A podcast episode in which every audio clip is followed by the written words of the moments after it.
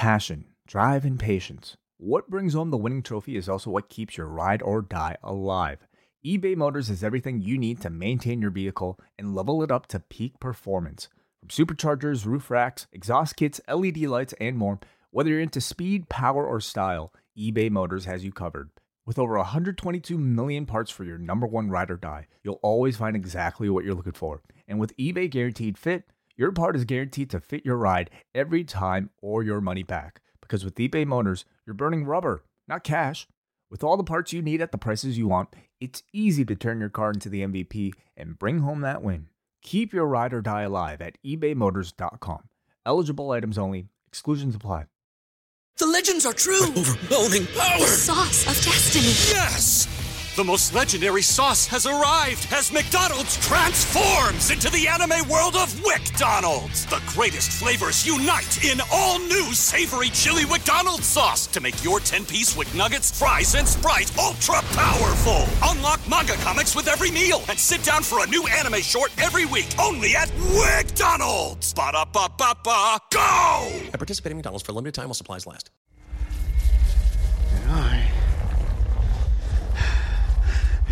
See you later. All right, welcome everybody to MCU Later. My name is Rich Fann, and we're here to talk about She Hulk Episode 1 Just the Normal Amount of Rage. Joining me, not as always, because that's really what Wai would say, joining WH for this journey is Rich Fann. I'm, I'm Rich Fann from Post and Torch. For the next nine weeks, I am on Team Post. So as you see, my name is back to its uh, at Rich underscore Fann, and that's it. Uh, WH, welcome. Mm. How are you doing? Well, well, welcome to my own house. Yeah, welcome Thanks. to your own house. How do you Uh, like it? That's right. Uh, it's uh, I like the the renovations you've done uh, since the uh, end of uh, Marvel Girl. It looks yeah, really got some- nice. you know, Thanks, got some Rich. sconces, added a little, little, little accoutrement, some charcuterie boards, and uh, I, I I think hear there's all- uh we can get like some uh, decorations from some warehouse in Enfield. Apparently, apparently they're gonna have a fire sale because that place is gonna be closing down or or something. yeah, they're going down hard. Now, you want to expand on that? You want to talk about the Enfield pain here? No, why? Like N- NXT UK, who cares? Who gives a shit? Some stupid brand for like Uncle Paul's stupid ego, and he's gonna expand it to like he's just gonna move all these dumb dummies to like some black some fucking warehouse in Black Forest, Germany or something, and like no uh, full of people who nobody cares about in the world of wrestling. Anyways, I I, I completely digress there. I'm gonna digress maybe one more time, you know. But I'm It's good, fine. Rich. This is our first. This is I, not our first. It's our second episode. Of, of- Yeah. of- we did the primer. We very well received. I I had coffee with John Pollock the other the other week, and he was like, "Dude, loved it." That's my John Pollock impersonation. Is uh, you and Rich, great chemistry. Eh, oh, and and Cena was good too. See, he Cena's an afterthought. and Cena's sorry, gonna be like, C- Cena's gonna be like, what the fuck? Yeah, that's right, Cena. You were an afterthought. Pollock was like putting me over, putting Rich Fann over, and put you over last, like you deserve to be. Anyway, sorry. It's all good. And if you all are enjoying this chemistry and want to hear more, you're going to be on the free side of things right now. This first episode is going to be on the free side of the house. But if you want to hear more, you want to hear more of myself and WH over the next several weeks, Post Wrestling Cafe is where you'd go for the rest of the co- podcast to sign up. Uh, I personally enjoy uh, listening to Pollock and Ting talk. I enjoy, uh, if you want to pay a little bit extra, the Pollock versus Ting. And of course, That's no, I that's free. that's free. That's in the street. What? What the Po- Pollock versus? We shouldn't even mention these. They don't want. They don't want to know that people know about this. This shit public. Oh, You it's in there. It's like it's right there on the Patreon page. You got to pay up to the. I think it's after double double. If you want to hear them talk and answer the reader, the listeners' questions, yeah, yeah, you gotta sign up for the the cafe. Yeah, but if you want to, if you want to watch Pollock versus Ting, the videos, they're they're on Wai's uh, YouTube channel. I still Yes, can't believe he's never taken. I still can't believe he's never taken them down. But anyways, I, I don't. John's gonna be listening to this. And he's gonna be like, "W, shut, shut up! Don't talk about that stuff." Shut up. Yeah. But uh, anyways, Yeah, um, so can I just, just say to give you- before? Sorry, ahead. go ahead. I was going to say, Uh, just to give folks an idea, since this is the Freestyle House, you might not have heard it before. MCU Later is the Marvel Comics podcast done here at Post Wrestling. WH Park and Wai Ting have done a phenomenal job over the last few years, not only highlighting it, but then showing deeper dives into the history of the comic book, uh, listener supported uh, message board commentary, uh, things that have kind of jumped out to them. And it's a pleasure for me to kind of jump into this world and kind of be in the, like, I'm a, I'm the John David, uh, I'm going to do a little DC John David Irons or John Henry Irons and be Steel for a few weeks while Superman's out convalescent taking care of his young one on the planet Krypton. I know we're jumping companies, but deal with it. It's the only time they get credit for something because if we do bring them up, it'll be the point and laugh. Uh, and so I love MCU later. Not only am I the host for the next few weeks, but I'm also a Patreon subscriber, 100% for MCU later. I love hearing it and I love having the special guests.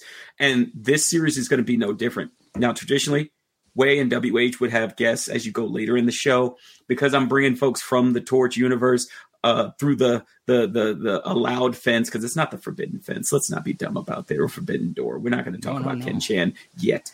We will get to him at some point, I'm sure. WH will have some comments. thoughts. And so before I start to introduce our first guest for this episode, WH, what were you going to say? Oh, what about Ken Chan? No, no, you were going to say something first before I jumped in and tried to let the people Oh know. no, maybe, I, no, I was just gonna say I, I watched this video on on Twitter of like some. I think it was after the camera stopped mm-hmm. rolling on on Dynamite, and yeah. and he's just like Ken Chan was just being a you know complete nerd about oh we're gonna change the world with the way we present wrestling. Li- listen, Ken, you're not you're not gonna stop the fucking war in the Ukraine because like you wear stupid fucking tights in the ring and you know you and the young bucks want to pretend that it's all fake shit. That's not not changing the world. Not changing shit, dude. Anyways, that I just want to say. By the way, I think he came back too soon. Like, what's with the shirt? He looks like shit. Yeah, I'm not saying, like, I hope shirt, he- the, sh- the shoulder Terrible. harness, the knee pad, like it was a lot, or not the knee pad, but the knee brace. It, it listen, if that's his idea, like, dude, you need to like just get better and come back when you're fully hundred percent right. If it's Tony's idea, complete idiot. But who who knows? Well, time time will tell. Time will tell. Maybe he's working us all. Who knows? But yeah, maybe he might be working. that's all I wanted to say. You know, Okay, and we so should introduce our guest. Yeah, I, I mean, I'm going to get in trouble if I take much longer doing it. So, uh, one of the first folks um, we're going to have as a guest is one of the first people who was truly excited about She-Hulk Attorney at Law, and that was my wife, uh, Melissa Fann. Melissa is a lawyer.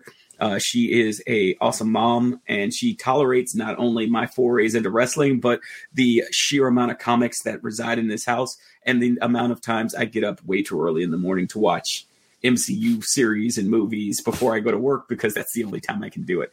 Melissa, welcome. And uh, how are you doing this evening? So good, good. We we had a, uh, a birthday party earlier uh, for my son. It was one of his friends, um, and so we just got back from that. Um, but I was able to uh, watch the first episode today, which was awesome. Um, I fit that in with all that stuff that was going on. Uh, but thank you so much for the introduction. We do have a lot of comic books in our house we're starting the second generation of comic book readers. Um, one of the things that my son is excited to read, you know, are graphic novels. That's really been helpful to get him, you know, more interested in reading. So I'm glad that we have this comic book background to to help facilitate that. I think I Just- maybe own like ten comic books, maybe. That's probably I just want to let you know. Melissa. Don't worry. The reason I'm such a profanity, you know, profanity uh, filled uh, degenerate is not because of comic books. It's totally because of movies and Fair uh, the enough, people I knew fair in enough. university. Fair enough. And so as these various comic books come out in the theater or in, you know, episodes, um, you know, it's I've I've gone to I would say maybe what, seventy percent of them with you and Trey? Maybe Yeah, sixty. anything anything that's been under just by my self-imposed cooling rule with you with movies. Anything under three hours. Like you didn't go to any of the Avengers movies. Oh yeah, no no no no. I don't know, that's too long. You went to Black Sorry. Panther. Yes. You went to uh did you go to no, you definitely didn't go to the Eternals. No. Uh, Spider Man. You went to all the Spider Men. Yeah, I did. Yeah, no, over three hours. That's not gonna. That's not gonna be good. Um, I know well, most people watching this probably strongly disagree, but that's okay. Um, I just don't do long movies. I mean, Titanic. That was probably the last, you know, really long movie. But in any event, that's why this is so awesome because it's it's it's episodes, so it's great for someone like me. Okay. Yeah, and, they're only they're only thirty minutes each, pretty much each episode, right? Yeah, Yeah. They're going to be a dirty sitcom. Yeah, So that's I'm, I'm fine with that. yeah, I think it's great. Like, and you know, if people want to binge watch it, like once more episodes are available, like they can do that. Or if they're super busy or just you know tend to watch shorter things, then they can watch it too. Yeah. One And thing I really like because because like they moved the the release dates from Wednesday to Thursday, and we do the show Thursday nights. We record this on Thursday night. Is that you know if it was on Wednesday, I'd have I had the day to think about it and digest it, and it, you know that it only being thirty minutes like Mhm. helps a lot for me to digest it in the morning before I go to work. Um, and then just while I'm at work, I'm thinking about it and what I'm going to talk about and, and do some research before we start recording and stuff like that. So that, that really helps. I'm, I'm kind of glad where it's not like, you know, what's the average? What, 46 minutes to like Mhm. 50 minutes on average, Rich? Yeah. With the occasional foray into something that's like crazy, like 70 to 92 minutes, if it's like a either a big uh, premiere or big finale. Yeah, and it's and it's and it's cool because even though it's a thirty minute runtime, but it's it's still longer than your like a sitcom you watch on TV because there are no commercials. So you, you're you're having thirty minutes of actual of the actual show, so you're getting a little bit more than you know a half hour sitcom. But you know, like I said, it's very digestible in terms of the format and content. Yeah. And speaking of that format and content, Jessica Gao is the head writer of She Hulk Attorney at Law. Um, and mainly Kat Coiro has been is the director of of record for the show. Out of the nine episodes, she does six, and Anu Valia does three episodes. And so, one of the first things I want to ask Melissa is, uh, Jessica being the head writer, uh, I'm going to attach in the show notes uh, a, ta- a link to there was a great Empire interview she did where she talked about a lot of the inspiration of episode one, some of the plans she had, and we'll talk about. I'll sprinkle some of those questions throughout. But Jessica's background is in comedy, particularly. Uh, uh, she is the writer of record of one of the most popular episodes of an animated series. Do you know the name of that series and what episode it is? I don't know. Is it Rick and Morty? I don't know. It is, and what episode would it be? Um, is it the pilot? I don't know. This is the only thing you know about Rick and Morty. About when he turns into a pickle. Pickle Rick. She wrote the Pickle Rick episode of Rick and Morty. All right. Well, well so- shout shout out to uh, Trey's hockey team. So Yes, my son's team isn't allowed to watch Rick and Morty, but they all have Pickle Rick jerseys with Rick with like a. I, and so I bring this up because they're 10U, by the way. So yeah, they're not allowed to watch that. Yeah, and so I brought that up because she has a strong background in comedy. She does a lot of animated series, she does a lot of comedic work. And so Jessica, when she approached this series, the first thing she wanted to do, she also did Silicon Valley, corporate, uh, Take My Wife, uh, I'm trying Robot Chicken. So, so mm-hmm. sort of things that break the fourth wall, things are very absurdist. Joke, joke, joke, but then you wait and then you hit them with another joke. And I thought it reflected well in this first episode. And what were your thoughts? I'll start with you, WH, and then swing around to you, mm-hmm. Melissa. What were your thoughts on the fourth wall break before we even get into the series? How did you feel about them? And can you, WH, kind of like you did in the primer, enlighten folks about why that's such an uh, important element of the show? Uh, so personally, I, I thought it was fine. I didn't think they went overboard with it, and I like the fact that when like the the time she breaks the fourth wall and and and Bruce is in the scene with her, he's in the background because they're fixing the bar, and he's making reference to like you'll get your.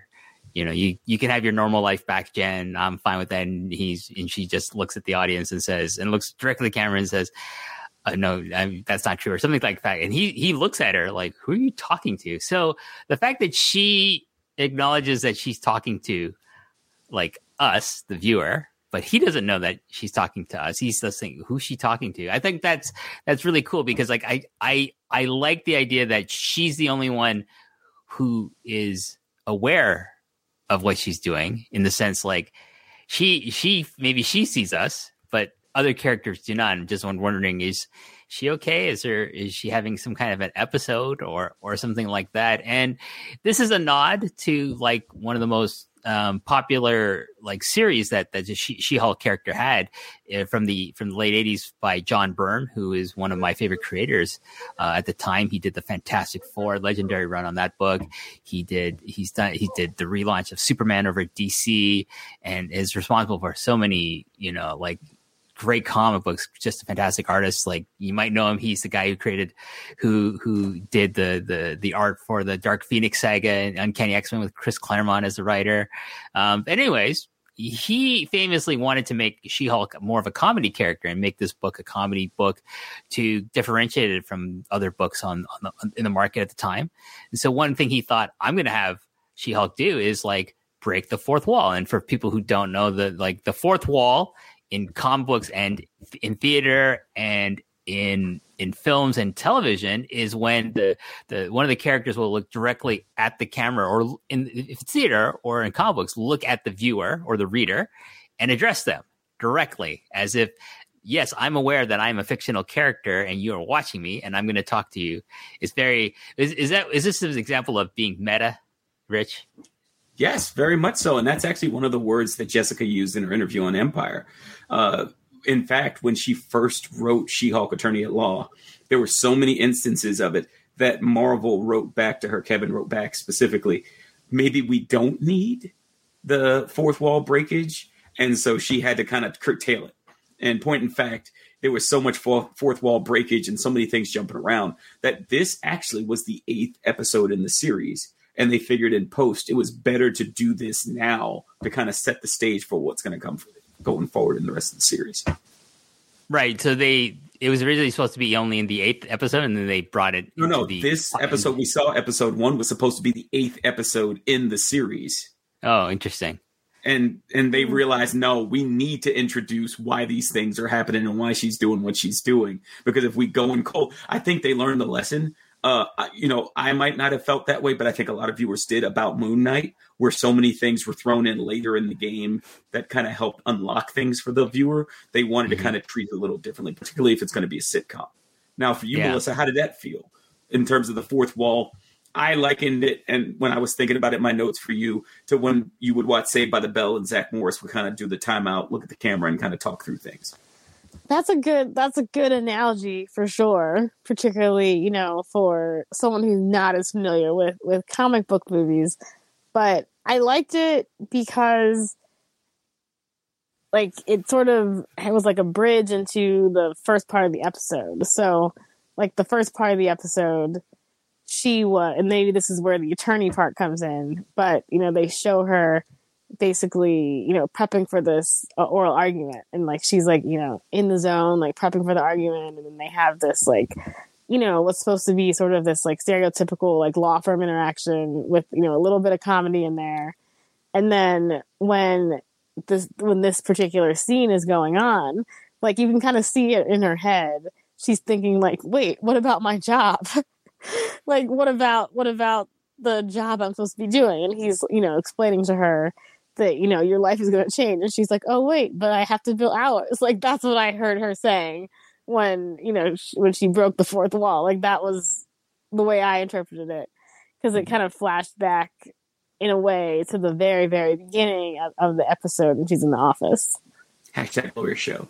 I i, I and just to back it up i i mentioned Kat and I mentioned Jessica, I have to mention Tatiana Maslany, one of my favorite actresses in television. Orphan Black is one, as I mentioned in the previous, one of my favorite TV series of all time, and she is just magnificent in it, playing multiple roles. So seeing her play this is a treat because there are times I'll get to one in particular during her chat with Bruce where you get to see the acting chops in addition to the comedy, and that's where you bring, and that's where Marvel does such a great job bringing uh, things in.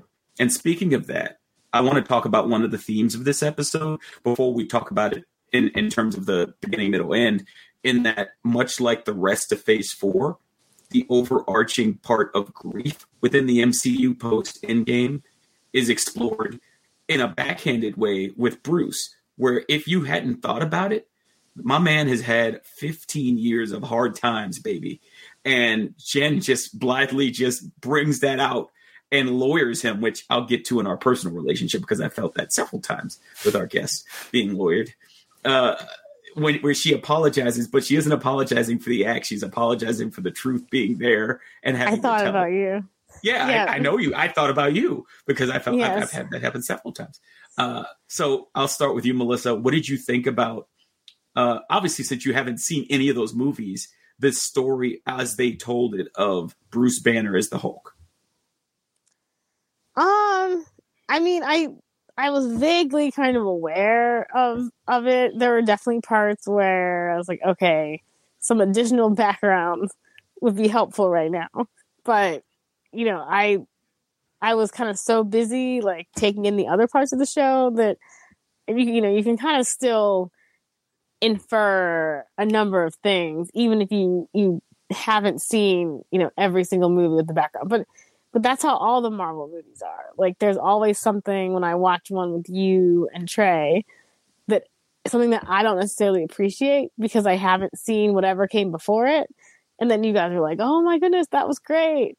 And you know, I might not have gotten that that small part because because I didn't watch, you know, whatever whatever it was before. And then you guys are like, "Oh, you know, you didn't get it." But I can still like really love and appreciate the movie.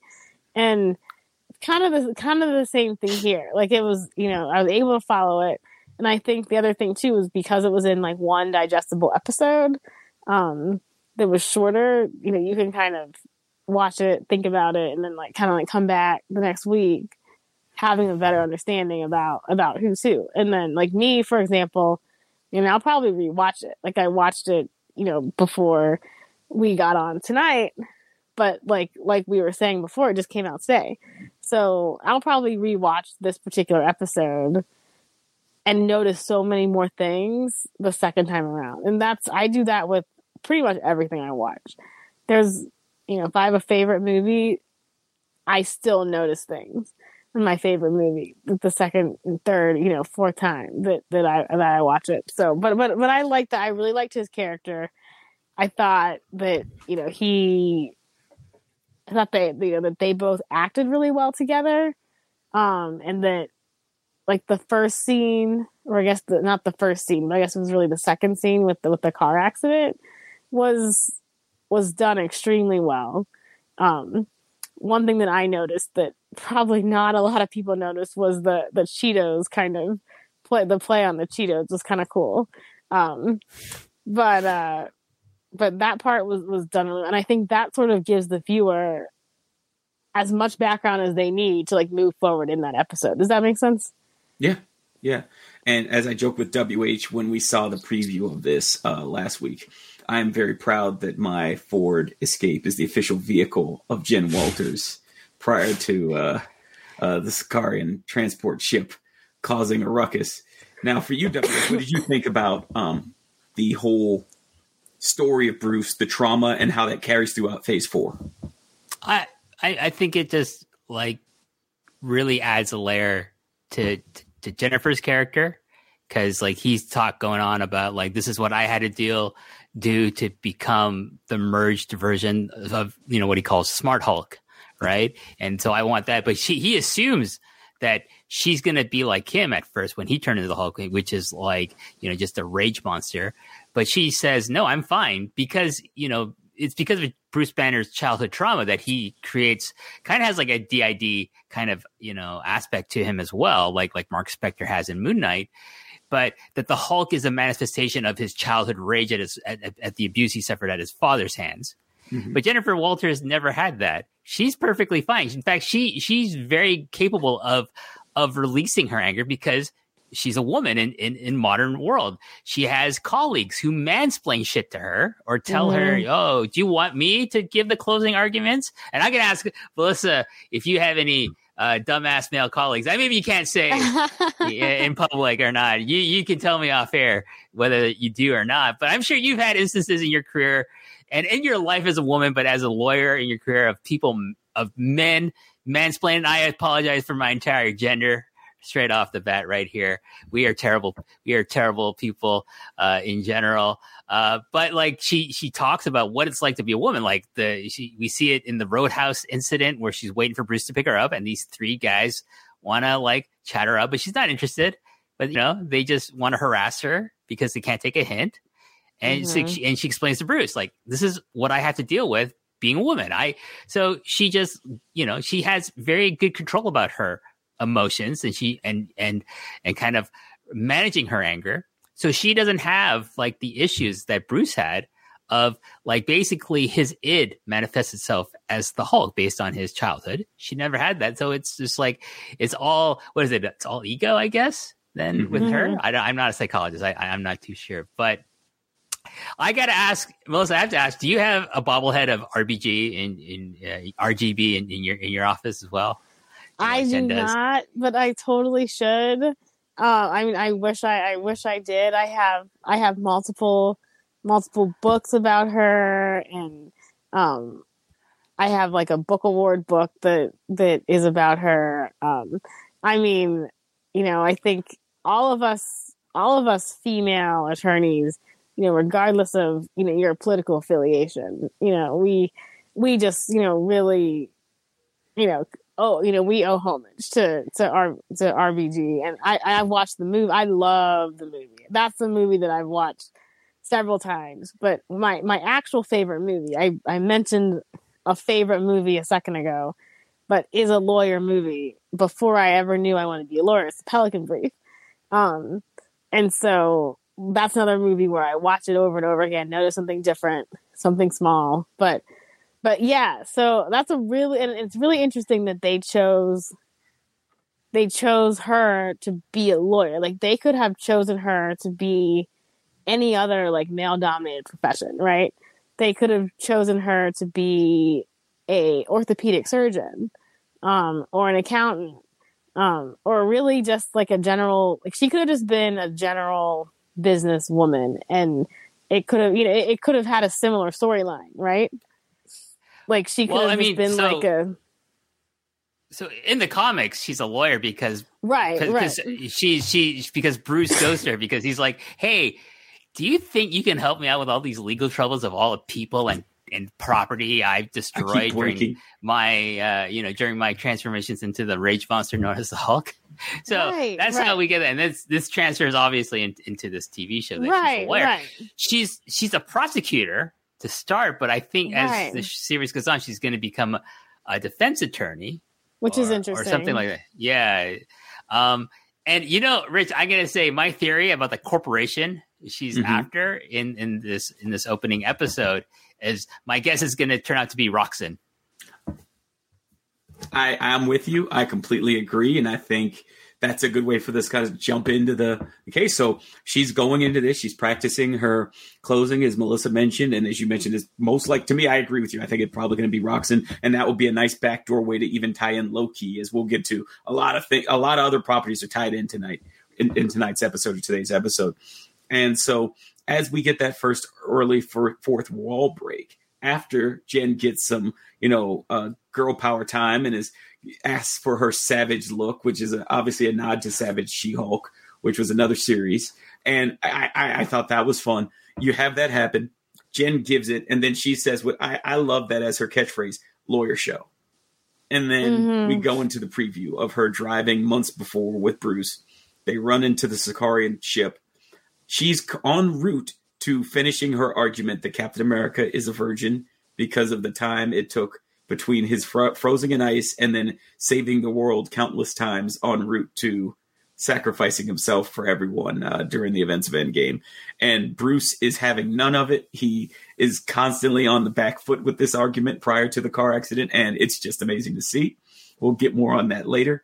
After the car begins to roll and the chopstick trained uh, Cheetos are in mid flight, which, as an aside, for those of you who want to use your Googles while you're listening to the three of us, Os- Oscar Isaac also eats uh, Cheetos with a chopstick in real life. I- I'm gonna fucking do this. The next I I don't usually eat Cheetos. I'm gonna buy a bag of Cheetos and eat them with chopsticks to see what this is like because like Well, I'm no thinking about this. This is a great idea. This is a great idea. What? Mhm. Listen, like you know what? Salt and vinegar chips, chopsticks. I'm fucking doing it. And if Wade comes out here, WH, you you can't you can't talk about the salt and vinegar chips. Those are gross. Like no way. Not liking salt and vinegar is gross. Hashtag I'm I'm gross because I hate salt and vinegar. Also, pineapples belong on pizza. Fuck anyone who doesn't Okay, agree with there. me. We're there. We're together again.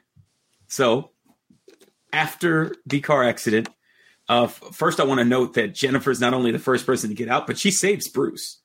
Yeah. gets him out of the car. And during their trip, he had mentioned that he had mastered an inhibitor that allowed him to remain in the banner form, which also helped uh, after the events of Endgame alleviate some of the healing in his arm. Which uh, I want to talk to you real quick, WH. When we last saw Bruce, he was slowly having that happen at the end of Shang-Chi. Yeah. What were So your this is thoughts post, on this that? Is, this is so this is post Shang Chi. Yes, So timeline. the. Abomination, who's going to show up in Tim, you know, Emil Blonsky, played by Tim Roth, the Abomination. This is post, and this would explain Wong going to be showing up as a guest star in, in this show, which which explains a lot. So it's an interesting little nod to the timeline and the idea that Bruce can heal himself any wounds that he he incurs as the Hulk. He can he can heal faster if he turns back into Bruce Banner. Now, I think this is an idea they get from the comics. I can't rem- remember Yes. exactly uh, yes, which, if you if which you read the writers Immortal run. Hulk. the Immortal, Immortal Hulk, Hulk okay. Mhm. So I have not read the Immortal Hulk yet. I'm I'm gonna. They just announced the omnibus, which I will buy, and, and I'll I'll read it all at once, or you know, over the course of five years, as I tend to do with omnibuses. Uh, I just bought the Doctor Doom one. I can't wait to to break that out and just read about the greatest villain in the history of fiction. Not Darth Vader. I love Star. I love Star Wars, but Doctor Doom is the greatest villain in all of fiction. And, and for those of you who noticed on Twitter at rich underscore fan, one of the things I did in prepping for this episode was show that my coworker at Pitt, uh, Pitt is where I work my day job outside of doing wrestling and podcasting, got us a bunch of stickers as staff for our work laptops. And so I now have a Doctor Doom sticker Oh, proudly on my work Lucky. laptop.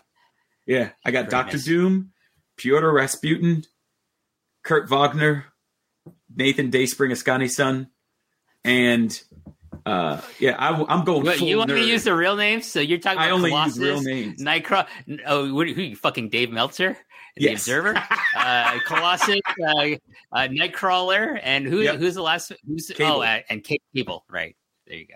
I don't use his Summers name. He's Askani's son. We get that out of here. This guy's son. Uh, there you go.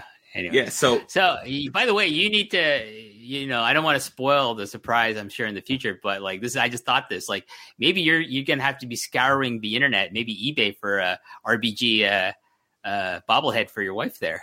Yeah. WH, for the love of God, I thought we were a team. Not only have I scoured it, but in the nanoseconds between that conversation, it will be here on Saturday. That will be her payment for the. It, that will be your payment for appearing with us. Listen, people Nice. helping people. That's what we do. That's awesome. But yeah, so I'm, I'm I I have to uh, make a female attorney observation, which Sure. you know, if there are any other female attorneys who have watched the first episode, there's one part that I know that you noticed, and then I want your guys' honest opinion. If you noticed this, what was she not wearing in the last scene in the courthouse? She wasn't wearing pantyhose, which I know is a, or stockings or whatever you want to call it. Yeah, okay, okay. You've heard you you've heard the story about. I've heard your um, complaints. I hear your heard- complaints every time you you've got to heard, go to You've court. heard the story about legal writing too many times, so you probably did. You did you did you notice that? Wh I I kind of thought about it as like, oh, she's got her bare feet in these shoes, and Okay, like, but I didn't really so- think about it too much. But it, it's very unprofessional, like in any kind of. So, um, so like, yeah. So, I mean, I guess like a, a brief lawyer sidebar, you know, which is when we just digress, is when we say is a it's a sidebar. show. That's what Right. this is. Yeah, so if lawyers are ever digressing or like sidebar, that means like, woo, you're gonna go down a rabbit hole. Um, so for our legal writing class, which I loved, I loved my legal writing class. I was a TA. My professor was awesome. For our one L or oral arguments, we had to wear a pantyhose. And my dear friend who was in my legal writing section, who was a really good friend of ours today. Her name's Phoebe, Aunt Phoebe, as Trey calls her. She just was beside herself with that requirement, and she just was not happy about it. So you know, so we had a flash forward end of the year. You know, some people wore them, some people didn't, whatever. But I was having a conversation with a colleague about a week or so ago about how much things have changed in terms of the pantyhose. Like I, I'm not a litigator, so I don't go to court regularly. Um, you know, we might have like an administrative hearing or something like that, but between things being on Zoom and just things changing, I would totally go to court without pantyhose right now. Um, that would not be, and, and if someone else did it, like in real life, I probably wouldn't even notice. I mean, I noticed because it was a movie and because I was looking specifically at that and like her feet were bare and they zoomed in on her legs. But if I saw someone going to court, walking in the courthouse and they didn't have pantyhose, I wouldn't even notice because I think things have just changed so much. But it was awesome in this movie. Like they made it so obvious that she wasn't wearing them. And like I thought Maybe that was awesome. Tore apart during her transformation. I don't think so. I don't because I like looked before and I was like, Oh no, she was there the whole time. I was like, yeah, I was like, she was not wearing pantyhose, and I was like, that that's just awesome. No, I mean, she had on like a skirt suit, um, but like not not pantyhose, and I was just like, that was aw- that was just awesome. And it was a darker suit, like I I would Mhm. call it gray. I wouldn't say it was black, like a gunmetal almost. which is yeah, like which is also kind of like a statement too. But it was just it was just very interesting. I mean, when yeah, I mean, Rich has heard the the story about the oral argument like so many times that you know, like he probably did notice it, but it, it was interesting. Yeah. So just to go double back a bit about the Sakaaran uh, courier ship, you know what that means, Rich? We're getting World War Hulk. I think because of okay, again, this goes back to the Variety article. One of the things that Ms. Gao mentioned is that she had a list of things she wanted to do, and originally, you'll appreciate this, WH. Originally, she wanted to do a Black Widow movie where She Hulk was in it as a sidekick, and when she pitched it. And Kevin Feige looked at it. It's like this looks like a She-Hulk movie with Black Widow in it. And she's like, "You got me." And this is what led to her being the showrunner for the series. And so during that, she mentioned she pulled her staff. They wanted more Spider-Man, and that was out of hand. No, no one Spider-Man related. Sony hasn't been bought yet. I mean, don't say that out loud. Uh, and so with the Hulk, at, with, two things happened in this show that ties in what you're talking about with World War Hulk. First, he mentions as canon within the MCU, and we've had it happen during the Avengers when Natasha made a joke about his breathing exercises. Everything we basically erased Ed Norton, and we're we're juxtaposing uh, Ruffalo into everything that he did, even down to Yes. the yoga and everything else. So because of that, they can't bring him in, like because of the agreements. Though uh, there is an argument, and we talked about it during the week zero episode primer. There may be a legal standing in the next year where it expires and they get full control again. But if they don't, my my uh, addition to what you're saying is, I think we get World War Hulks and we Yeah. get to see because one of the things I thought was a nice parallel in this show, and Melissa, I'd, I'd welcome your opinion on this. Is as much as Jen did a great job of highlighting Bruce's arrogance, uh, like Smart Hulk, he's like, "Oh, they named me." It's like, "But you accepted it," and he's like, "I got lawyered. I don't lawyer me about this." Again, side note, I get lawyered about stuff all the time. Mm-hmm. She became a lawyer, I just, mm-hmm. I just take the loss and move on. Mm-hmm. But we also saw confidence and even arrogance out of Jen. And even though she might not have a passenger back there like he like Bruce does, if they continue some of the things that happened in say the second secret war, the Jen was the person that used the inhibitor because she had such rage issues after Bruce died during that series hmm. that she had to go to counseling and therapy and most of that series is about her dealing with the trauma of the loss of her cousin and what does it mean to be the only living Hulk that now has the rage issues she at that point hadn't had compared to her cousin. Right. And so, what do you think about the possibility of World War Hulks and having her be the conduit if the legal issues are there? Or do you think it's just going to be purely World War Hulk? You have Scar and you have all that fun stuff. because that would also be a nice backdoor way of talking about the fact as much as we focused on Cap's sex life, we didn't really talk about Bruce's. Well, he in two years on Sakaar, like he probably fathered a lot of kids, maybe you know, like, cause then you can introduce the idea of Thundra into like maybe she was a gladiator on Sakaar, and so like in the comics, uh, there's a character named Thundra who's like basically she's an she's from a dimension where the, where where Amazons rule the earth, and and and and men are subordinate to women. And, and so she she you know she she wanted like I need the perfect specimen to like give me a child so she picked the Hulk so she has a daughter uh, Lyra who's the daughter the biological of of of, of the Hulk you know Hulk also has a a, a, child from uh, you know his time on Planet Hulk uh, name of Scar and and I think another another kid who's like who's like who's like the villain in Planet Hulk. I haven't read Planet Hulk in forever, um, but he's got a lot of kids. He's never had a kid with Betty Ross though. That's fucked up, man. Like the only person Bruce Banner's actually been in love with, no kids, but everyone the Hulk's you know gotten busy with, a lot of kids on that side. It's really weird. There's some like Freudian Jungian shit going on there. Again, I'm not a psychologist, so you know, you know, Jordan Goodman and Neil Flanagan are watching this thing. Like they're they're gonna be like, don't you, you got to know your psychological terms, WH, like, and then ring a cowbell or something, you know. But anyways, I don't I don't care about any of that.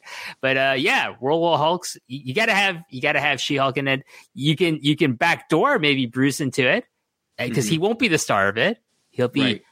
part of a ensemble cast. You can have, uh, you know, uh, the leader. You can have the Tim Roth returning as the Abomination. Maybe we'll get the introduction of Rick Jones into the MCU. Yeah, that'd be really Which be fun. cool. And Melissa, before your eyes cro- glaze over, I'm going to jump back into the episode. So after the accident, they're now in Mexico at the secret bunker, which mm-hmm. you know WH and I will nerd out because that also this fills in the blank between the first Avengers movie and the second Iron Man movie in terms of the relationship Tony and Bruce developed and how clearly Tony's effect on him has been a positive as much as a negative. I mean, I think Tony's arrogance rubbed off on him, but Tony never got the humility that Bruce was kind of exhibiting to sublimate those rage issues that WH talked about. And you see there the uh, one of the Iron Legion helmets, and I personally, in my head canon, say that's Groot in honor of Tony, much like he did with Stormbreaker, cut off a piece of himself to make that uh, stand for it because it just looked phenomenal. And I don't want to think that he picked it up from like IKEA or somewhere in Mexico. And But the the the the Iron Man mask there. well, no, you had the mask, but it was on this wooden mantle thing. And I just Right, it was right. like, this is so intricate. I was like, this has to be like Groot, like cut a leg off and just like put it there. You know, you know who's probably going to get one of those in real life is is probably a friend of the show, Scrump, from the PWT cast. Oh, he should. Uh, I mean, that thing's magnificent. It was it was awesome. Yeah. And you see this beautiful bar, you see all these technological things, and Bruce mentions that he spent time down there not only in the events between Iron Man 2 and Avengers, but in between uh Avengers Infinity War and Endgame, combining as he said before, the brain and the muscle, the banner and the Hulk and making Smart Hulk or Professor Hulk as he's known in the comics. Uh and Jennifer is just flabbergasted. And as he pulls out this notebook of 15 years of trauma, she decodes it in seconds and breaks his poor heart. Like Bruce is a Bruce is a sad dude when you think about it. And it didn't help that his cousin just laid that bare for us to see. And he just talked. I'm a scientist. I've gone down this lonely road, if you know, word to his old 70s TV show. And I'm just trying to prevent you from having the same traumas I did. And as I- Jen, I- oh, go ahead, WH. I, I really like. I want to talk about the transformation scene, the, the her first transformation, because it reminded me a lot of the the 1970s Hulk TV show, where where uh, Yes. David Banner, Yes. you know, would turn into the Hulk Bill, played by Bill Bixby, would then turn into like the Hulk played by Lou Ferrigno, right? But it, it's like some of the shots, like the close up of the eyes, are Mhm. very much you know paying homage to to that TV show. Which I thought was a really nice touch, and, and I was watching a, a an Easter egg video on YouTube before we started this. Uh, Screen Crush, they do a really good job. Ryan Arey does a good job on that show. I don't like all the like he's got to fit in the "that's your mom" joke. That's fucking bullshit. Ryan, if you're listening, s- stop it right now. And he's got terrible sponsors as well. Uh, this is why I like you know our only sponsors are the listeners of uh, Post Wrestling Listeners So- and viewers like you. and and uh and then I can I and I can I don't have to put them over or anything. I, in fact, I can I can bury them, which I'm I'm pretty sure I will do when we get to the reader comments later on. Uh, but you know, I want to say what what was what was my point about You were talking about Banner. You were talking about the TV Banner, show, yeah. about So he- in Screen Crush, he he pointed out why why was he called David Banner and not Bruce Banner on the Hulk TV show and says, you know why? You know why, I Rich? can't remember. Is because the TV executives at CV, I think it was CBS. Oh, they said Bruce Thought- wasn't manly enough. No, they say quote unquote it's too gay. Oh, I, I tried to church it up. I knew it was something seventies, just horrible, and that's yeah. uh uh and, and even think about we talked about it in the primer i know melissa you didn't listen to the primer but the main reason we got she-hulk in the comics is because the television show wanted to develop that character and they're like ah, we, we, we're bringing that over here we need that Mm. money and Yeah, we want we want to control the rights to any kind of Hulk character. So. And that i mean god bless him because i love this. And one of the things with the transformation i enjoyed i'm a big fan of great american werewolf of london and anything involving werewolves. Like werewolves my first love. I was never a vampire guy as a kid. I was always team werewolf. And one of the favorite tropes of a werewolf transformation is you go from third person to first person in terms of the transformation process and we saw that with jen with the shot counter shot Yeah. of her eyes like you mentioned and then we see her seeing herself expand and then scream and run into the woods. And then again, favorite werewolf trope: waking up in the middle of the woods with your outfit disheveled and thankfully no Yeah. blood on her. And then she staggers into this bar where we, uh, like you mentioned, meet these ladies who just became like her super team in terms of getting her dressed, made up, cleaned up, and absolutely phenomenal coming out of there. And then off we pop to the events that eventually lead to her back in Mexico. Now, I'm gonna Oh, we should mention how how she she you know gets the curse is because like Bruce Bruce is in Oh. human form in this car crash. Yeah. So Mhm. he's he can bleed because he's Yep. Bruce, he's human form. And then Jen saves him first, but she's also got a, a wound on her arm or her yeah, hand. gash that she cut wide open as she opened the Yeah. door. And so he's bleeding from the head, so his blood seeps into her, into her, into with her, mixing with her blood. But because they share so many genetic traits, because they're they're cousins, are they are they paternal or maternal cousins? That's what I want to know. Oh, funny you should ask because I currently have up, thanks to Marvel from 2019, the Banner family tree. And so they are, let me see. Uh, I'm going to find it real quick.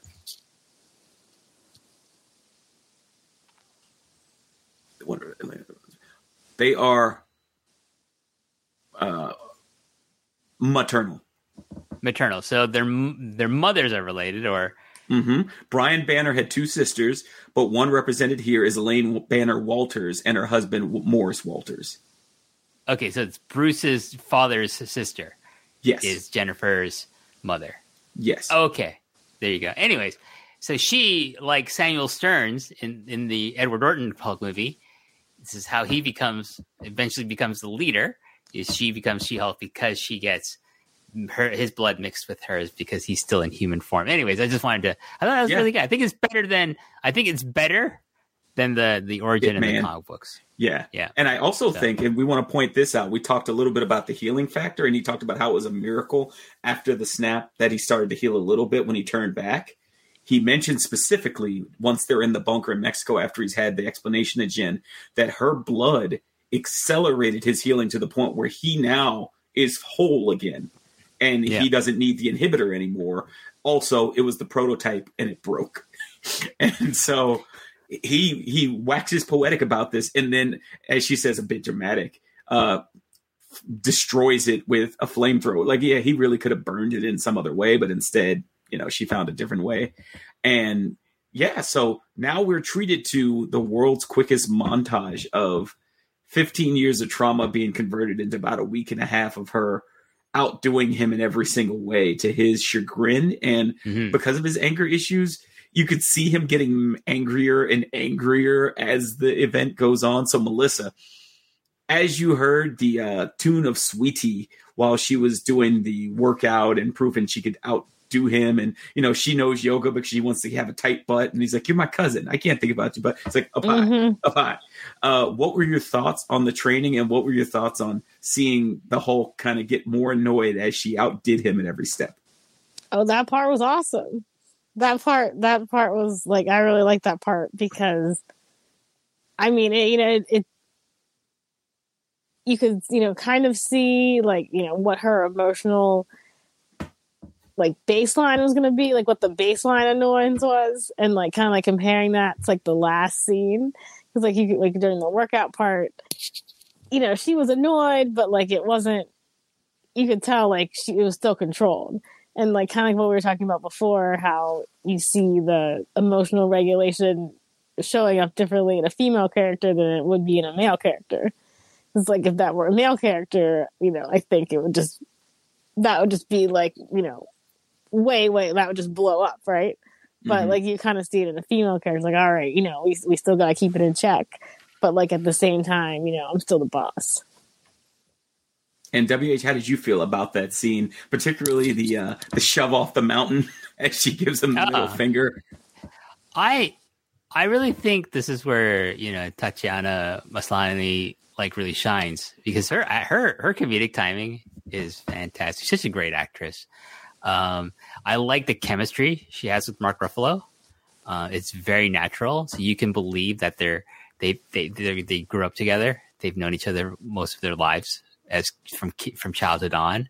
Um, and it, it's fun. I, I'm, I'm, it's, it's different from a lot of like, you know, um, different other montage scenes. It's way better than that crap we see in like the fucking Hobbs and Shaw movie, where like, you know, Jason Statham and and Dwayne are like on the fucking island with Roman Reigns, like building this trap for these this hardcore mercenary black ops team that they're somehow going to defeat because quote unquote family go fuck yourself. That's such a stupid lame concept to to promote. Oh, I'm gonna beat you. I'm gonna beat highly trained military operatives because we're family. Shut up. So lame, dumb. I hate the Fast and the Furious.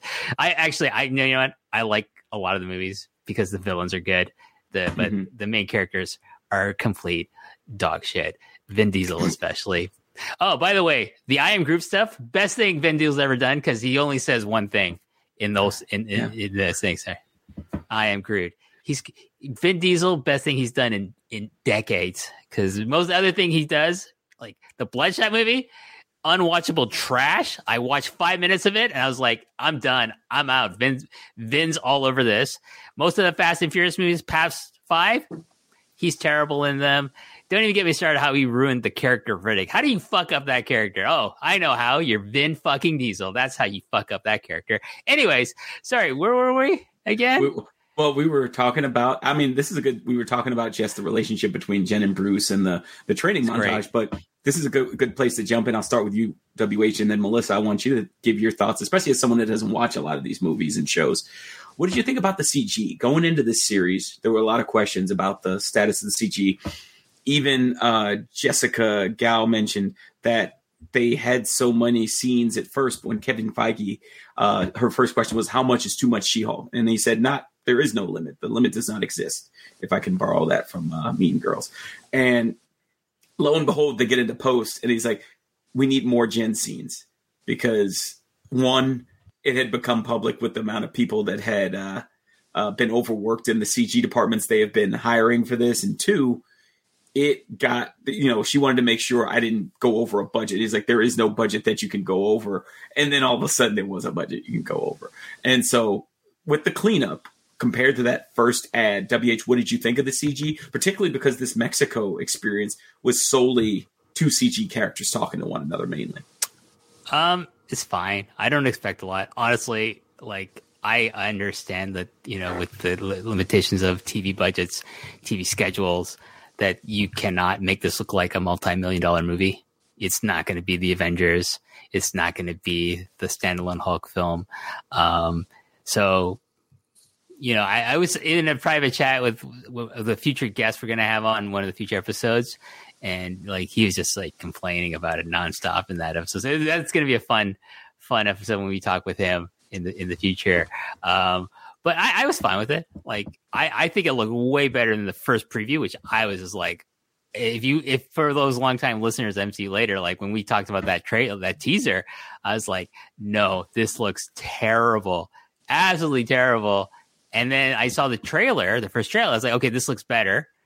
And now I'm fine with it. Like you have to lower your expectations for like for television versus the movies. Let's just be honest. And here's the thing: the, the other thing is like these VFX, you know, t- uh, t- talents that are out there, especially working for Disney and Marvel, they there's so many terrible stories out there about how they are overworked and underpaid by Marvel. It's ridiculous. I kind of feel bad. I I sometimes don't try to avoid reading those because I don't want to feel guilty about enjoying Mm-hmm.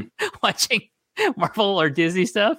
So um, I think they really need to like kind of fix this problem because you know like a, a happy VFX artist is a productive VFX artist in my opinion. And, and hire more people for God's sakes. Give Yeah, people give 'em- jobs. Give them jobs. Give them jobs. And Melissa, I know you have a hard out because you actually have to get home because you're currently at my in-laws Yeah, having dropped our son off. So why don't you give this answer and then like anything you want to support or throw out, feel free to do so, and then myself and WH will take it home. All right, cool. Yeah, I mean, I, I, I mean, I agree. Like, you know, I mean, the quality compared to, you know, like some of the other, some like Black Panther. I mean, obviously, it's not the same, but like I said, it's, it's certainly a more like digestible form, um, a form to watch, and I think it's probably going to draw in a lot of like more casual Mar- Marvel viewers, like like myself. Um, you know, who who aren't going to go to the three hour movie. You know, maybe they go to see Black Panther because you know of every all of the hype around it, or you know, maybe a different movie.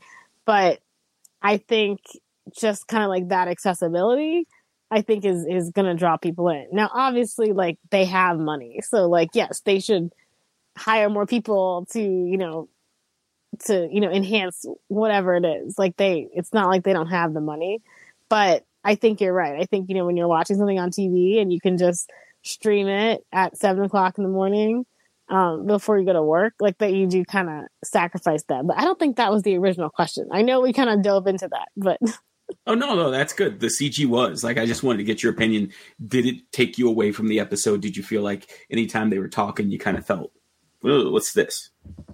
no, I mean, not really. Like I, like I said, I mean, I think there, there were, there were probably some parts that were like lost on me just because I don't watch all the Marvel movies and I don't have I haven't read all the comics so I don't have that whole background.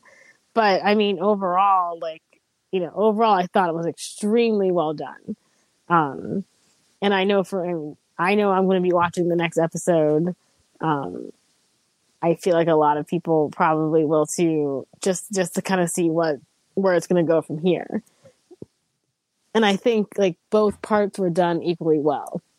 Like the kind of like the present day parts and then you know the the I, I'll call it a flashback, but that's probably not the right word. And then like kind of like the flashback parts were were done well, both done well. Oftentimes, one will be significantly better than the other, um, and it's sort of obvious. But that wasn't the case here.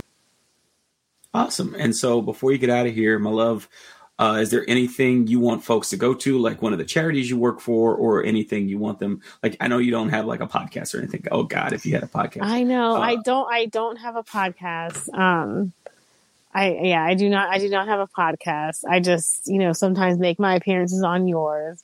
Um, but you know, I just I encourage viewers to you know rewatch this episode like I'm going to and like think about try like try to watch it from the perspective of somebody who is a minority, whether if it's a woman in a male dominated field or like somebody who doesn't necessarily traditionally have that voice and like see what you can take away from it watching it from a slightly different perspective um, than whatever your perspective is awesome. Well, thank you so much for being on, and I hope you have a wonderful rest of your night. As if I'm not going to see you. Uh, i'll see you in 20 minutes all right. if you're you still 20 on in 20 minutes Oh no, I won't be. uh, Me, me and WH got a deal. We keep these right. We keep it tight. okay all right well All right. uh well, you well when I get off, you and the viewers can you know kind of get in, get really get into the weeds. So she's like, you can do your nerd talk. All right, dear, love you and thank all you right, for being love on. you too. Thanks, guys. Thank you, Melissa. Nice to meet you. Nice to meet you too. All right, so that was Melissa Fann, attorney at law, talking about She-Hulk, attorney at law. That's and great. I, I, I regret the fact that I didn't get a chance to talk to her a little bit about Titania and that ending because that is really the next step we're going to. So after the training, we get one of the fun things, WH, the Hulk fight. Because if you have 2 Mhm. heroes, the comic book rule is they're going to fight They because fight. you got to fight Yeah. before you become become friends. What did you think of the fight? What did you think of the impetus of the fight in terms of the argument they had and Bruce just finally getting sick of her crap? And also Jen getting sick of him talking down to her and thinking his his sad story was her same tale and kind of like misery sister and brother. Uh and most notably, what did you think of the return of the thunderclap? Uh, yeah, I mean it's okay. I I don't think it it didn't necessarily stand out for me. This fight between them, it just seemed like a natural progression of the narrative that we were dealing with in, in the relationship. In like Bruce trying to like help her cope with being a Hulk, and he's just like, "No, I got it. It's okay. I just wanted to go back to being a lawyer." He's like, "No, you gotta."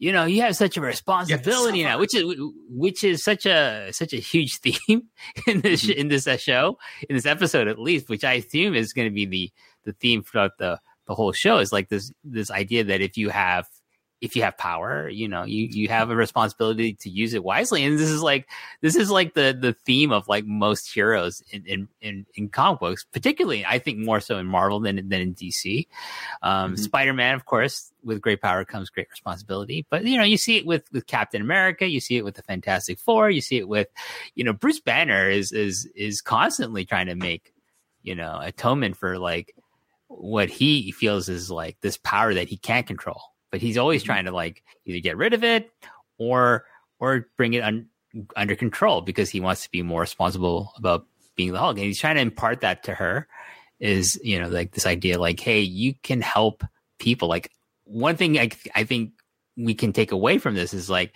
is that he he is the hulk is probably and as a scientist is probably doing as much as he can to help other people using not only his his powers as Hulk but also his intellect as as Bruce Banner as as a you know a genius level scientist.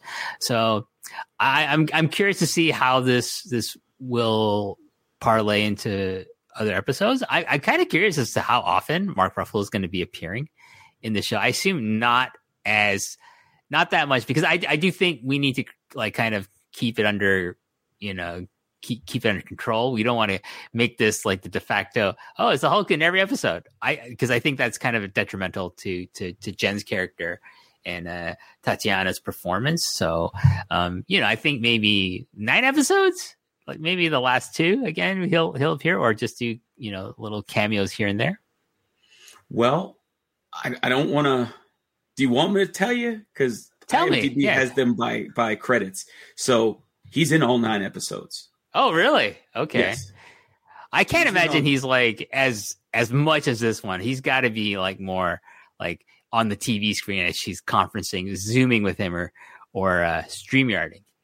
Yeah. no, not streamyarding. That'd They're not funny. recording a podcast. Uh, yeah, or doing. You never know. If you say that now, but one of the things they talk about when they did the preview for the show, Titania's Titania's on social media. She's on Instagram. She might have recorded a podcast before she broke into that courthouse.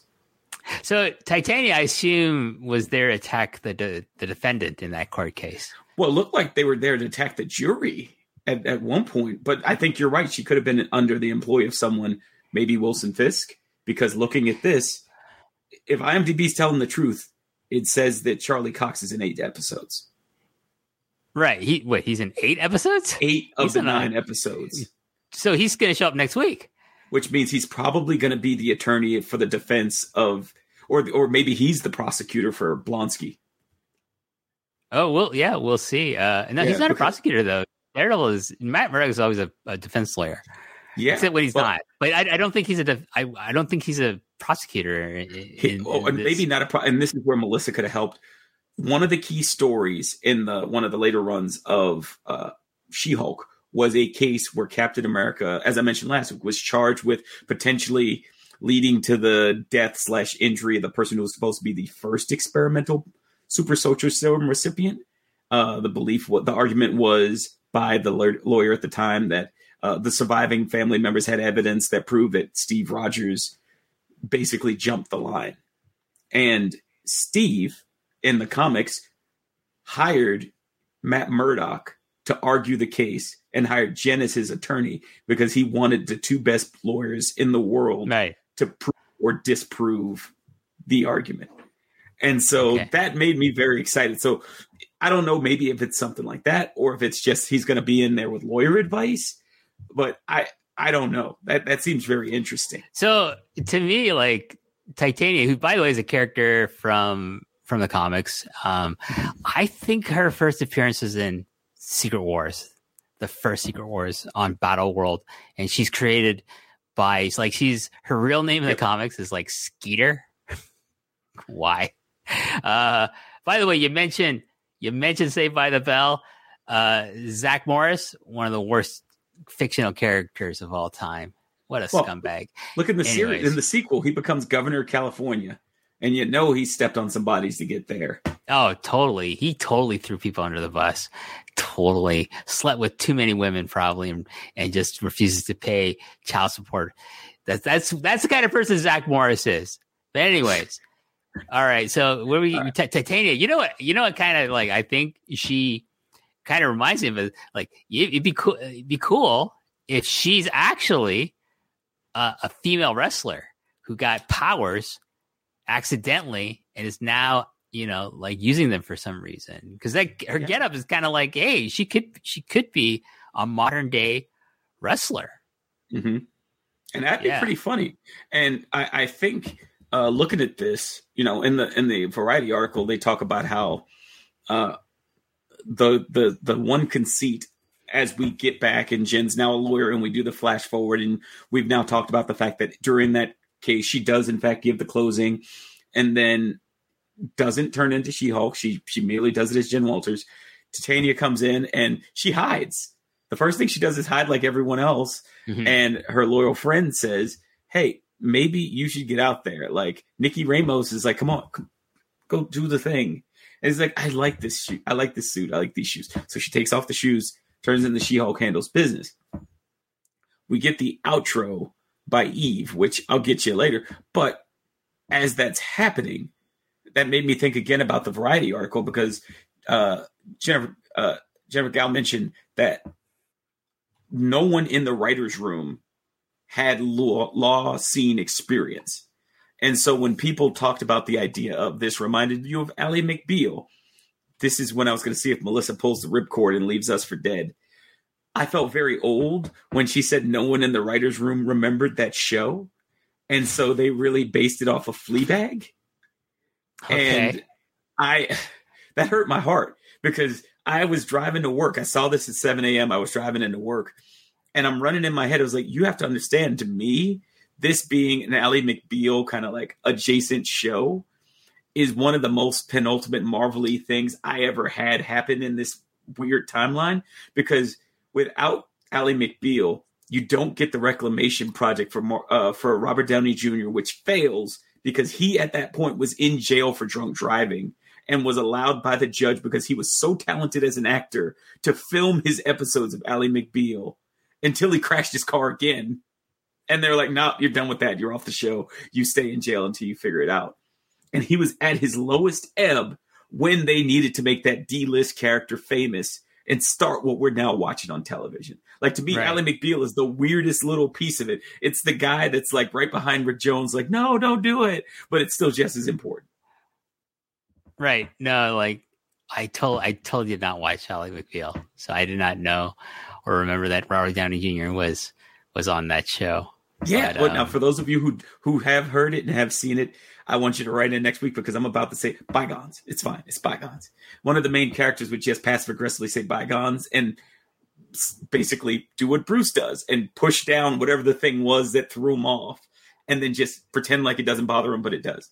So Ally McBeal, not the best show in the world, but it gave me the guy who then became the guy that helped Mhm. save the guy who saved the girl in this TV series.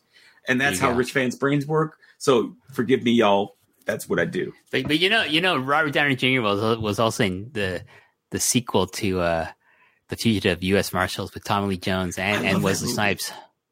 I love that Yeah. movie. Him with the chewing of the like his little nervous tick and uh trying to repeat the outhouse, jailhouse, courthouse. Like he tried his version of it when Robert when uh, uh Tommy Lee Jones got his chance to kind of like add on to it and he was the the nerdy FBI guy they didn't want to trust because he's got the high tech things and I do things a different way. People shouldn't get old because I would love Tommy Lee Jones to exist forever. He should be a Highlander. Again, sidetracking. I'm looking at this clock. We're gonna have to get back on time. Uh, yeah. But let's get to so- the post the the post the mid credit scene. Mid credit scene. And then I, Which- I, I wait, I, hold on. I, I, I, I before I, I'd be remiss if I didn't mention the credit sequence. I think is all done by a local Toronto artist that I that I kind of adjacently know uh, by the name of Kagan McLeod. Because he tweeted out that he he worked on, and I, it looks so much like his art that I assume he did all the credit, the the art for the credit sequences. Um, Kagan McLeod is the artist and creator of a comic book called Infinite Kung Fu. Check it out, people. Uh, it's a fun book. He does. He's also a huge hip hop fan, so he does all this like hip hop themed art that if you go to his like I guess his Instagram, his his Twitter, that you can you can find it. Uh, it's Kagan McLeod, K A G A N M C L E O D, and so check it out. Uh, and, and like I want to shout out him. Uh, I haven't talked to that guy in like 15 years, maybe. But like I was, I was like so happy. Like, oh my god, that's Kagan's artwork. It looks, and it's like I see him on Twitter, like tweeting it out. I'm like, oh, that's awesome. You know, it's like a Toronto connection. There's him. Tatiana's lives in Toronto. I'm from Toronto. Wade Yeah. is from Toronto. John Pollock's from Toronto. You know, like you got to come visit us here, Rich. You know, some. Well, I mean, I listen. If Melissa was here, she would be in what uh, my friends have lovingly called friend mode, and she would be like, "Listen, let's pause this podcast. Let's get some dates. Let's get things set up," because that's how she rolls. If there you anything, uh, you know, she would have rescheduled like our. I want to say, let's see, this is pre-COVID. That would have been our tenth wedding anniversary. We went to Edmonton. And she was like, I will retroactively declare that we should have gone to Calgary. I was like, how you didn't know WH back then? I didn't know WH back. Like, what are you doing? Why? I, no, but I, but I'm not in Calgary. I'm, I'm in Toronto. But that's her. She was like, she was like, I would have been like, Let, let's go Toronto. Let's go, let's go everywhere. She would have been like, Right. let's make this like a three week sojourn through Canada. Like we're I, freaking. I, I, I, Calgary. I'm like thinking, wait, I'm, am I the, am I the last surviving member of the Hart Dungeon? You might no. be. Are you? Well, uh, you know, you know who Where were you on January 6th? You know, you know who, you know who isn't a, a true, you know, trainer, trainee of the Hart Dungeon? Chris Jericho. But Oh, anyways. whoa. You know, he's uh, one of Winnipeg's finest. And you know who else is from Winnipeg? Ken Chan. Uh, I, uh, so it's Don Callis. Yeah, they're the, they're the Winnipeg three. explains my uh this you know here's the thing i actually like winnipeg as a city i've been there a couple of times it's a very Mhm. fun place um for for when i was in uh, college radio I, I i went there for a college radio conference twice it's a very fun place great great great music scene anyways post credit right. scene or make make credit scene let's go All right. So first thing, per Jennifer Gao, Jessica Gao. I'm sorry, Jessica Gao. The goal for them was to have a mid credit scene every episode. So I'm a mm-hmm. little excited about that because it's going to be just like any other comedy where they just have things that go. They and second of all, I'm going to let you talk about this scene because we talked. The one thing we talked about beforehand was your excitement for this, but I want to tell you the first thing she did when she was writing this was it was going to be an entire season long joke. And she went to Kevin Feige to get the official canonical answer, which we got during that stinger. And why don't you lay it on the folks? So throughout the, you know, throughout the uh, episode, she's like trying to get Bruce to tell her, "Hey, confirm that Captain America, Steve Rogers, has never had sex. That he is indeed a virgin, because from his transformation, he would have been too busy. He probably never had sex when he when he was pre Super Soldier Serum, Steve Rogers, and so this is like this is this leads to the car crash." and then we revisit it here in the post in the mid credit scene. I keep saying post. It's it's the mid credit scene, and like they're drinking, and she's crying because why did Steve die a virgin? And, like they bring up the his ass because it's a running joke that Steve Rogers slash Chris Evans has a great ass. Um, and like you know that ass didn't deserve to die a virgin. It's like so he Bruce is finally tired of this shit. He's like, listen, he's not a virgin. When he was doing the USO turds trying to drum up money from you know trying to promote war bonds, he had sex with one of the dancers on the USO tour. And then she's like, I knew it. She got him. It's great. Loved And it. I always like that because it's she wasn't that drunk. He's like, You're not that drunk. Nope. No, Lawyered. Lawyered. There you go. And- I loved it. And Kevin Feige greenlighting it, just like with the rated R movies. You know, he greenlit when we knew about the uh, Lost Virginian Forget. I thought that was hilarious, and I, I think that as they keep going with this series, if they keep getting things like this, it's fun. It's like I said, it's very fun. So you all have heard from us. Now let's hear a little bit from those of you who took the time to go to uh, our post wrestling forums and you go forum.prowrestling.com if you want to join in every week. Folks throw in their feedback to the mc later thread and we try to read them and provide some insight of our own. And so we have a couple of those and why don't we take a look? And so our first uh let's see there we go. Our first person and i gotta bring this into the stream so bear with me folks uh is muggin from toronto i'm sorry uh, from from- ottawa. Oh my god i'm i'm screwing up canada all over the place guys forgive me. And Muggins says much has been said about she-hulk for months especially the discourse about the cgi well to hell with all that noise the first episode gets off to a strong self-aware start Tatiana Maslany nails it as Jen Walters. She captures her charm, self awareness, and go getter attitude with such aplomb. Her chemistry with Ruffalo is terrific, and I loved how they differ on how to channel anger and how it took Bruce a long time to master his, whereas Jen mastered hers from childhood. In addition, the tone is reminiscent of a John Byrne's work with a bit of the modern stuff of Dan Slott and Charles Soule. It's light, breezy fun. And I know when we get to our recommendations, you have some. So I'm looking forward to that. Thanks, Muggin. Appreciate that. Uh, what were your thoughts on that one? WH. Ah, yeah, I, yeah, he's got a lot of good points. I agree with most of them. So, I we don't have to like comment on all the the the, the, the, comments. Like We don't have to comment on the. I'm learning. No. I'm learning as I go. I'm, Yeah, I'm like, a self-actualizing. they, they speak for themselves. Uh, you know, we just have to read them. I'll, I'll do second cup of the day. I still want to know second cup of what? Irish whiskey, Scotch, like Bruce Lord's famous cabinet of alcoholic disaster that he probably wakes up quite quite like uh, Jennifer Walters, like disheveled. Uh, you know, not knowing where have I. It's all that. It's all that scotch you're drinking there, Bruce. Anyways, that brief bit about how she has to hide her frustration slash anger in a work environment the way men don't have to makes me hope we'll get a, a, a, a parenthesis not cliche comparison of men versus women standards not just of male female hulk but expectations of men slash women in society uh, or professional settings. A little social commentary in shows can be nice and we'll still have a way to go in that respect. The alien ship and all the steve discussion makes me think there will be a lot more connections to the wider universe. Did it bother anyone else that Jen's CGI mouth was out of sync with dialogue, but Bruce's CGI mouth was better matched? Like, listen, second cup of the day. I don't know how many fucking times you watched this to notice that. No, it didn't bother me because I didn't fucking notice it. Anyways, and finally, the that Hulk transformation also gives glorious, glorious volume in her hair. Mhm. Jen Walters better be approached for a shampoo commercial in one of these episodes. Can you imagine if they distill Bruce's blood to replace Rogaine and male pattern baldness is solved in the multiverse? Uh, sure, that sounds like a great idea. You want to go next? You can Sure. And then I'm gonna, uh, you know, I think Second Cup has another point here, but I'll I'll, I'll read that quick after you read from Manny from here.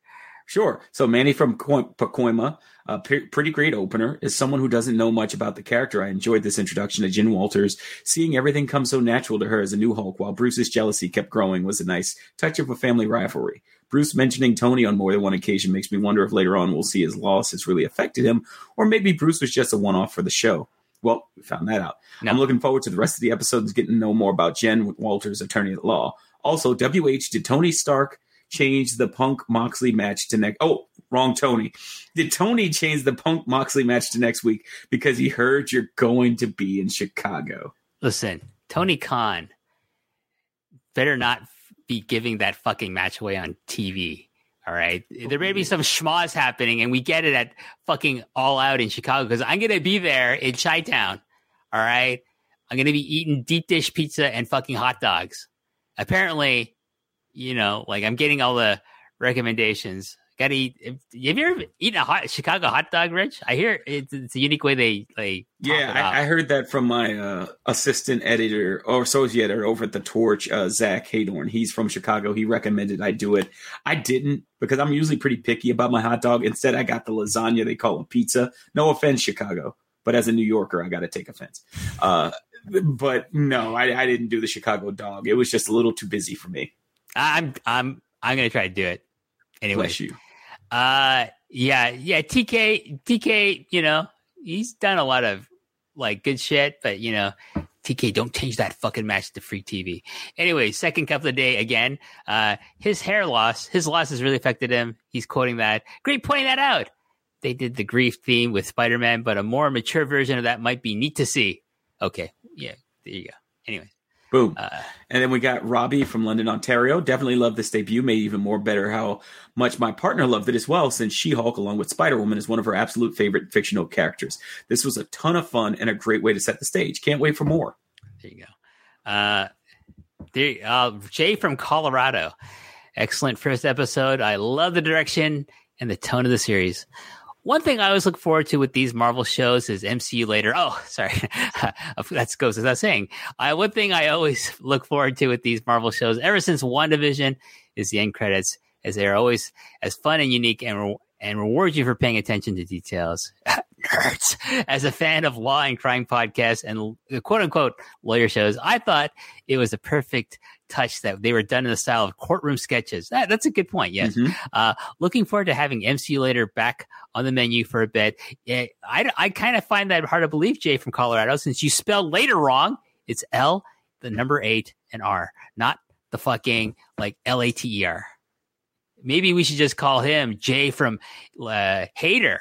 Maybe he doesn't Ooh. actually like this show. I don't know. Ooh. So next time, Jay, if I see it's spelled like this again, I'm gonna shadow. I'm gonna ban you from from this discussion. We will not be reading your feedback anymore in future episodes. And as we always say, thank you again for your commentary and uh, providing your comments there on forum.postwrestling.com. You can do that for any show, really, in the post wrestling family, but most importantly, do it for MCU later because we get to read them. Unless you behave. If you don't misbehave, you get shadow banned, and you don't want to deal with that. So, before we get out of here, WH, what do you want folks to know as far as things they might want to read? Any comic book recommendations? Any uh, anything in that nature? Yeah. So the Sensational She Hulk by John Byrne, Volume One. Uh, we're gonna have a link to the uh, to this. Uh, did I send it to Wai or you gonna send it to Wai? The link I sent. I you? am. I'm gonna put it in the notes. Yeah. So it's it's basically this is the book that that this show is based on essentially, along with like you know the, the Dan Slott run, the Charles Soule run. But this is this is where it's all started, breaking the fourth wall, kind of making her a more comedic character. And yeah, it's it's fun. It's it's probably just before the start of his decline, in my opinion, as, as an artist. Like he's got this, he's got Na- the Namor series that he's still very good as, as a writer and artist on. Uh, this is before Next Men, which is his creator owned stuff, which is in retrospect, I'm like, uh, that was uh, why did I ever like that? Oh, I was just blinded by my fandom. But anyways, Sensational he- She-Hulk by John Byrne, Volume One. Check it out. It's it's a fun it's a fun book, and the art is great. Excellent. And you know, I mentioned in the preview, definitely go with the uh, Soule uh, run. I, I loved it for kind of the. And again, I was disappointed. You know, Melissa had to get home, but I, I asked her to read a couple of those on my Marvel Unlimited account, and she really enjoyed the experience and kind of we, we kind of talked through the billable hours like she mentioned like they yeah. loosely mentioned it here and that was something that was really fun for her because it was again a reflection of her life as an attorney and seeing how that reflects in a comic book was really interesting because that's not something people usually talk about but we're done talking for this week. Uh, thanks again for taking a listen. And again, for those of you who are on the free side of things, go to postwrestlingcafe.com for the rest of these podcasts. If you want to join up, join the Patreon. It's very inexpensive for the cost of one cup of coffee over at uh, Tim Hortons. You can get yourself a membership and join tons of patrons who enjoy the great work of the folks here at Post Wrestling. Uh, until next week, uh, of who- course, we're in. so so I'll be I'll be here next week. You'll be here. So next week, you Yeah. get to see again. Now you've seen my wife of uh, 13 years. Who's and our next guest week- next week? Who's our I, I forget. Yeah, next week our guest is uh, the person who's I've spent the last seven and a half years worth of Wednesdays talking wrestling, comic books, and life, and arguing with and falling asleep talking to Travis Bryant from the Pro Wrestling Torch, the East Coast cast, where I first started as a Pro Wrestling Torch contributor and then uh, kind of exploded into the point there. He is my Rick Jones. If there wasn't a Travis Bryant, I would not be here knowing and befriending and talking to WH Park. So Oh, I'm thank- eternally grateful to thank- Travis. Well, thank God it's not Will Cooling. Oh, oh, listen, I gotta also blame Travis for me eventually beating Will Cooling because it it all comes together. Sliding doors, it's fine. I you love. Will, but he's he's crazy. Uh, so Travis is my host over on the East Coast Cast over on the Pro Wrestling Torch side of things. He is one of the biggest fans of uh, female protagonists in comic books. He spent years not reading any of the books we would send him until he was introduced to Spider Woman, She Hulk, uh, Kamala Khan, uh, Lunella, uh, Moon Girl and Devil Dinosaur, and a host of others that kind of just fit him. He's always been a big fan of uh, female driven leads, either in television, movies, or in books. And so that's how we got him into comics. So Travis is going to talk about it. He Cool. also has an unnatural obsession with She Hulk in terms of the She Hulk memes carrying dudes around. So those jokes and our judgment will be there for him. Feel free to judge him. I do it all the time. Uh, Uh, I I don't kink shame. Well, maybe I do, but We're gonna try have not- to I'll do try. I'll try not to. yeah and and as always you know before we get out of here uh thank you folks for listening thank you for joining us on this journey until next time wh Uh, M, see you later.